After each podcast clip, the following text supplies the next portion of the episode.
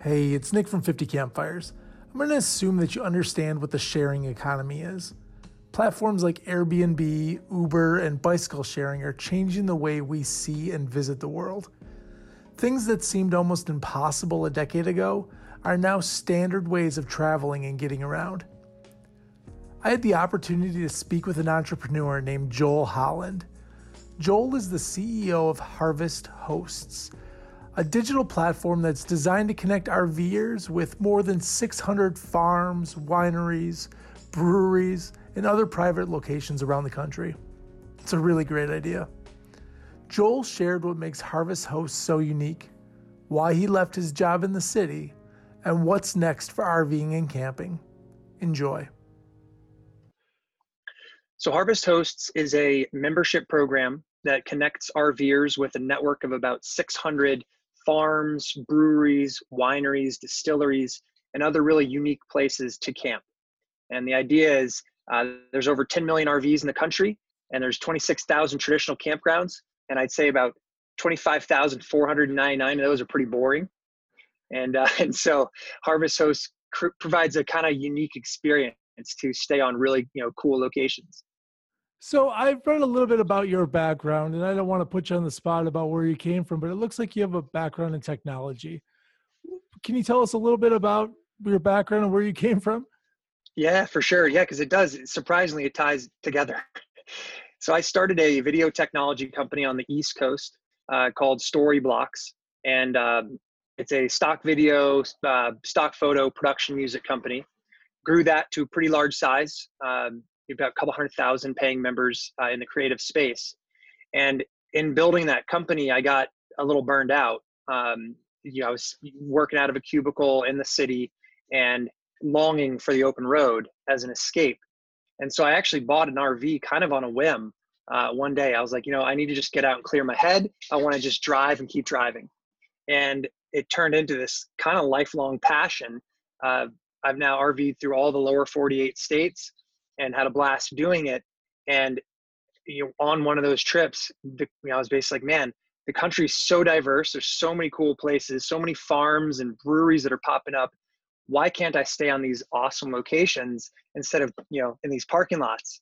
So yeah, I went from technology to Harvest Host, which by the way is I, am also trying to make a very technology enabled company, um, and there's a lot of similarities, subscription based, um, you know, membership program, but but uh, definitely different from my old job. well, that's what I was going to ask you: is how do you think that technology can enhance the outdoors? There's a there's a mindset of a, a small group of people probably that all technology should be left at home when you go outside, right? It's we're gonna I go outside to escape technology. I I, I don't want to bring it with me, but I'm not in that mindset. You know, and yeah. I think it's really interesting with your background, especially coming from kind of the big city where does technology where does there what is its place in the outdoors so man this is a great question because it's i'd say it's like highly debated right a lot of people purists would say go to the mountains get rid of all your technology enjoy the outdoors um, i think that that's just not the reality for most of us though because for for me to be able to go enjoy the outdoors I have to stay connected in order to keep my job going. and I think with a lot of younger people these days, that's the case. Like technology, interestingly enough, becomes an enabler to allow us to get outside and go exploring.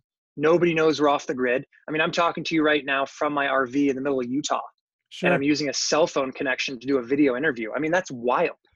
and and like a couple years ago, I would have had to be at home, you know, locked away in a cubicle. So I, I personally think technology can be an enabler to get us into the you know out, uh, you know open spaces you can obviously go too far and then ruin the experience by staying on your device but it's a balance.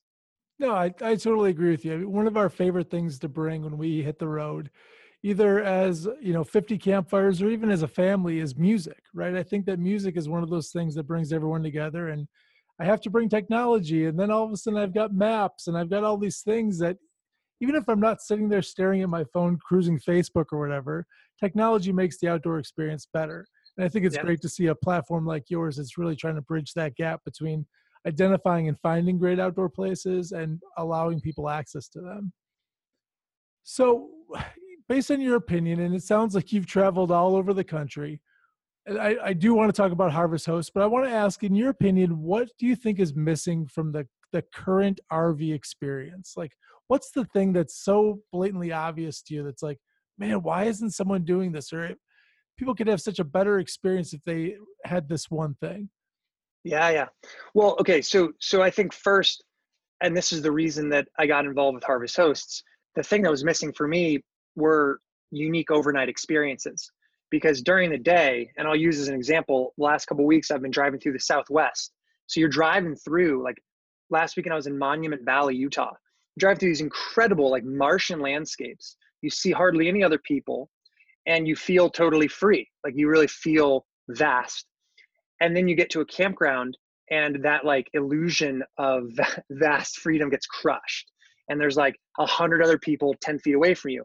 So for me, what was missing was the piece that would keep me feeling free. And, and that's what Harvest Hosts enabled. Um, you know, and, and aside from plugging my own product, I think um, I think cooler units, right? Like I think in the in the past, you look at RVs, you think, you know, they're for old people, right? They're designed with ugly interiors, they're boxy, they're not sexy, and that's changing, right? There's companies now creating these really cool trailers and tow behinds, teardrops, pop up campers, um, things that kind of bridge the gap between being in a tent, which you can't do everywhere, right? um, and being in some class A million dollar rig. Like there's a cool happy medium. I think that more and more people need to focus on that. You know, I got into a conversation with an RV manufacturer. It was probably about a year ago now. And I said, I think the easiest job in the world would be the guy that picks the patterns for all of the interior of RVs because it doesn't seem like he's done anything in like two decades. Not only the interiors, the exteriors. Every one of the exteriors is like Nike swooshes all over the place. Yes. Like it's like one guy created a design and every manufacturer uses it. Right. They all licensed it. And now they're just going to keep going with it. Yeah. So it sounds like you're kind of plugging into the, the sharing economy, you know, on par with maybe Airbnb or Uber or even, you know, bike sharing that's popped up in all the cities. Uh, you've got a model that's $49 a year to become part of Harvest or to become a member of Harvest Host. What does someone get for that 49 bucks? Yeah, so um, $49 gets you unlimited access to um, overnight camping at all of our 623 hosts. Wow. And there's no charge. Yeah, there's no charge. So, so as an example, I'm currently on a farm in Utah. Um, but the idea is we have a code of conduct. You know, you're saving probably 50 to $100 a night off a traditional campground. We encourage you to support the local business that you're staying with. Got and so we we last night went in. And we bought some candy apples, some plums, cantaloupe, uh, fresh apples. I mean, just all kinds of great produce from this farm, right? A ton of great produce, and I think it was like twenty five bucks. So I basically I still saved twenty five dollars, yet I got twenty five dollars worth of great produce and supported you know the Rowleys. So to your point about the sharing economy, I think Harvest Hosts is kind of this two way street where our, our members benefit because let's be honest, the price is kind of a joke but they also give back to the small businesses they visit and i think that's cool sure so you know it sounds really miserable to have to support a local distillery or brewery. yeah, right. you've got a really tough job going on there i will tell you i'm drinking more wine now than ever which is good because i hear the antioxidants are going to keep yeah. me alive forever yeah it's uh, it's like the fountain of youth you've discovered there that's right so you had talked about kind of this illusion of traveling through you know wide open spaces and then ending up in a uh, you know a jammed RV park. What does availability look like with within you know kind of your network of hosts? Is this something we have to book early? Is there enough room for everyone that wants to be able to take advantage? What how does that end up looking? Yeah, so r- right now there's plenty of room. Um, we uh, I actually just polled all the hosts to ask them about their occupancy and whether they were overfilled, underfilled. All of them said we could take more traffic. And and right now, surprisingly, like where I am right now, uh, it's pretty accessible place in Utah, and I'm the only one staying here. So it's literally me on a farm with nobody else. Sure. And I think you know this year I've stayed at about five or six locations, with the exception of one other night I was the only rig. So so we have plenty of room right now in the network. As we grow it and as we grow membership, we're also working to grow the host side just as quickly, so that we never have a problem with oversaturation because you, to your point like that that's the idea is not to have to fill a you know fill a farm with a ton of rvs we want to feel free. So we typically have a maximum of two to four per night on a location. So you're always you're always feeling a little elbow room. Well, that really leads into a great question. So, you know, if you're trying to attract more hosts, what's in it for the host? What, you know, how do they see the value? Yeah. So luckily we, have got a track record now that's very positive. Um, and the hosts, I basically tell them to talk to other hosts and ask them how their experience has been. But for the hosts, they, I mean, this is what came directly from the survey. They love meeting new people. So it's, it's nice to like meet new people and share their like farm um, or you know whatever their experience is but it also brings in business and and so that at the end of the day we're making hosts money they don't pay a dime to be in the program so the host only benefits and that's what we always tell them you know as long as you feel like you're benefiting from the program you know stay a host the minute you feel like you're not benefiting then you know don't feel obligated to host our you know our viewers so you know if that's how you're growing the hosts what does your membership base look like is that is that growing as well it is, yeah. I, so July was our largest um, month for membership signups in history, and August is thank you. Yeah, and August is off to the same um, record. So um, we're yeah, it's it's growing very quickly, and I think that there's you know there's tailwinds in the industry. I think a lot of uh, the younger generation, the millennial generation, and the older generation is finding the Great American Road Trip to be very tr- attractive right now. Um, so that's certainly helping us but we're also bringing um, a new level of marketing and advertising to the program that it hasn't seen before. So you talked about you know millennials, and I think it's I think it's fascinating that RVing is growing with the millennial audience, right? That this is you know the maybe the path that their parents took of putting down roots and figuring out what that next step looked like is is different. Are you really seeing that much of an increase in, in millennial traffic to membership or even out on the open road? Yes. Um, so I was just reading some stats. So the the RV industry uh, shipments of actual RV units ha- is the highest um, this year that it's ever been. Last year was the highest it was had it ever been. It's growing very quickly, and the the number one reason for that are towable units.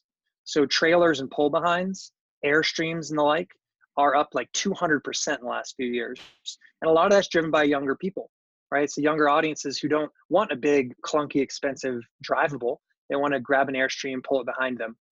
So I think what's changed is the younger generation's finally accepting that RVing is cool, right? Like there's always a stigma that it wasn't cool. But if you stop and think about it, it was a dumb stigma. Like what's not cool about being able to hit the open road, find unique places in America that you can't get to by airplane.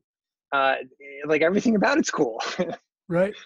No, you're absolutely right, and I think that you know that's something that we constantly preach is, especially when you're talking about camping in America. People that haven't camped in the last since since they were a kid or have never camped had this perception of what camping looks like, and it's often in this woody station wagon singing "Kumbaya" around a campfire and not realizing what what a modern camping experience looks like. So that's I mean that you hit the nail on the head with that. Yeah. Yep. So uh, is is Harvest Hosts only for RVs? I'm I'm sure I'm going to get the question. Can can people go camp on one of these farms or one of these breweries, or is it is it strictly limited to people pulling or driving an RV? Yes. So for right now, the answer is unfortunately yes. Um, well, unfortunately for tent campers, the reason being the uh, the hosts do not provide facilities a lot of times, right? So they don't necessarily. I mean, a lot of them have bathrooms, but but we we're trying to provide a um, self-contained experience. So we tell the hosts, our members will show up. They're going to have a bathroom, a kitchen, a sink. They're not going to have to mess up your property or use any of your facilities. Sure, that makes sense. Yeah, and so that doesn't work for tents right now, but I think, I mean, I, so I'm a big tent camper and backpacker. I would love to find ways to expand the program in the future. But for now, it's focused on the RV segment. Sure. Cool. So uh, I'm sure people ask you all the time, what is your favorite place to to pull your RV? You've got access to all these yeah. great locations. Personally, can you give us a handful of, you know, I understand the categories of being the the wineries and the breweries and the farms, but what's what's what's a highlight for you? Yeah, so well, I will say there's something really nice about driving a long day, like a you know, a 5 6 hour day listening to a great book on tape, uh, and then winding up at a, at a winery where you go in and guilt free taste a bunch of wines and know you don't have to drive anywhere. Right. I mean, I, have I've crawled back to my RV a couple of times while supporting the hosts, of course. Oh, sure, you got to support them. Got to support them. So uh, no, so I, you know, there, there's something about the winery experience that I really like. They're always so scenic and nice settings. But I think the other thing about RVing is finding locations that surprise you. And so obviously, I like going to the national parks. They're great, but I know they're going to be great. I like it when we go somewhere like Eureka Springs, Arkansas, and I'm like shocked, right? I mean, I'm, we were driving through Arkansas, my wife and I, a couple years ago, and we had no idea what Arkansas was, right? We like we'd never been there. We thought flat state. All of a sudden, you get into the Ozarks, and everything changes. Totally. And we came true. across this little town. Yeah, you come across this little town, Eureka Springs. It's all of these like painted houses, right? These beautiful houses, and then hundreds of bikers and biker bars. The right. craziest, like it's the craziest, craziest juxtaposition. And like to me, that that's what I like. Is stumbling on something I didn't expect and uh, finding an experience that's truly unique. I think you brought up an interesting point with with the national parks as well, and it's something that we've been preaching for the last few years. And it's, I, I believe that all Americans should go visit the national parks. I believe you should see the national parks. I believe that they're there for us to to appreciate and and use. However, I feel that there's obviously a need for programs like you're offering because we're also loving the national parks to death right? Yep. there's just there's not enough funding there's not enough space. And with the growing number of people that want to be able to get outside and appreciate the outdoors there has to be other solutions presented other than national parks are really not necessarily accessible but they're being presented to people so it's it's perceived that that's one of the only options. Whereas an option like yours where if you can present it to people and show them a path of how to get there you know it, it just opens up even more outdoor experiences for people. Yeah no i totally agree. I think i'll use colorado as an example. Rocky mountain national park is beautiful but it's super crowded and packed and that's the common complaint is like you're with a billion other people. But it honestly rocky mountain national park's just like a lot of the other parts of colorado and the rocky mountains. So why not avoid all that noise and go find the same experience without a billion people you, you hit the nail on the head. We were actually in Rocky Mountain National Park maybe a month ago, and we decided to get into the park. We went for a, a, a hike in the in the park and got in around 6 a.m. And on our way out of the park, the, the line to get in must have been five miles long of people that were just yeah. dead stopped in traffic. And I use the, it's the kind of the same analogy if you had a, a cabin up north. I'm in Minnesota and cabin culture is a big thing, right? You get out of work at 5 p.m. on Friday only to sit in the line of traffic to be able to go relax and then at the end of the weekend sit in a line of traffic once you're re- quote relaxed yeah, you know to, right. to, just do it all over again so yeah ruins the experience yeah totally does so what do you think i'm gonna i'm gonna wrap it up here but what do you think the the next big thing in in rving or camping is going to be and i i'm sure you'd love to say you but what's what's what's next uh I, I think it's I think it's a continuation of making RVing and camping cool, and and uh, and and a big part of that's just changing um, the inputs, right? Making RVs smaller, making them less uh, expensive, uh, making them less Nike swoosh on the outside, lots of browns and tans inside, right? Like there just hasn't been a reinvention in a long time of the RV world specifically, and there should be, right? and and so and probably the same thing with camping. I mean i think glamping is becoming popular as a nice like like tents have been around forever. I love my rei tent but there's now really cool car camping and, and some people are creating cool units. So i think that's it. I think the future is um, we look back on right now as the beginning of an evolution of the camping industry and just like every other part of our economy has gone through a tech uh, innovation and evolution i think that's going to hit camping and rving I love Joel's point. We're really at the beginning of an evolution in the camping industry. Just take a look at any other enthusiast activity, and you'll quickly see that they've been evolving just to catch up with their participants. I really hope that you'll take time to check out Harvest Hosts and their network of RV sites around the country. For more information on them, visit harvesthosts.com. For more tips, tricks, recipes, gear reviews, and more, visit us at 50campfires.com. Also, please subscribe and rate the 50 Campfires Daily Outdoor Podcast wherever you get your podcasts. Thanks. We'll see you next time.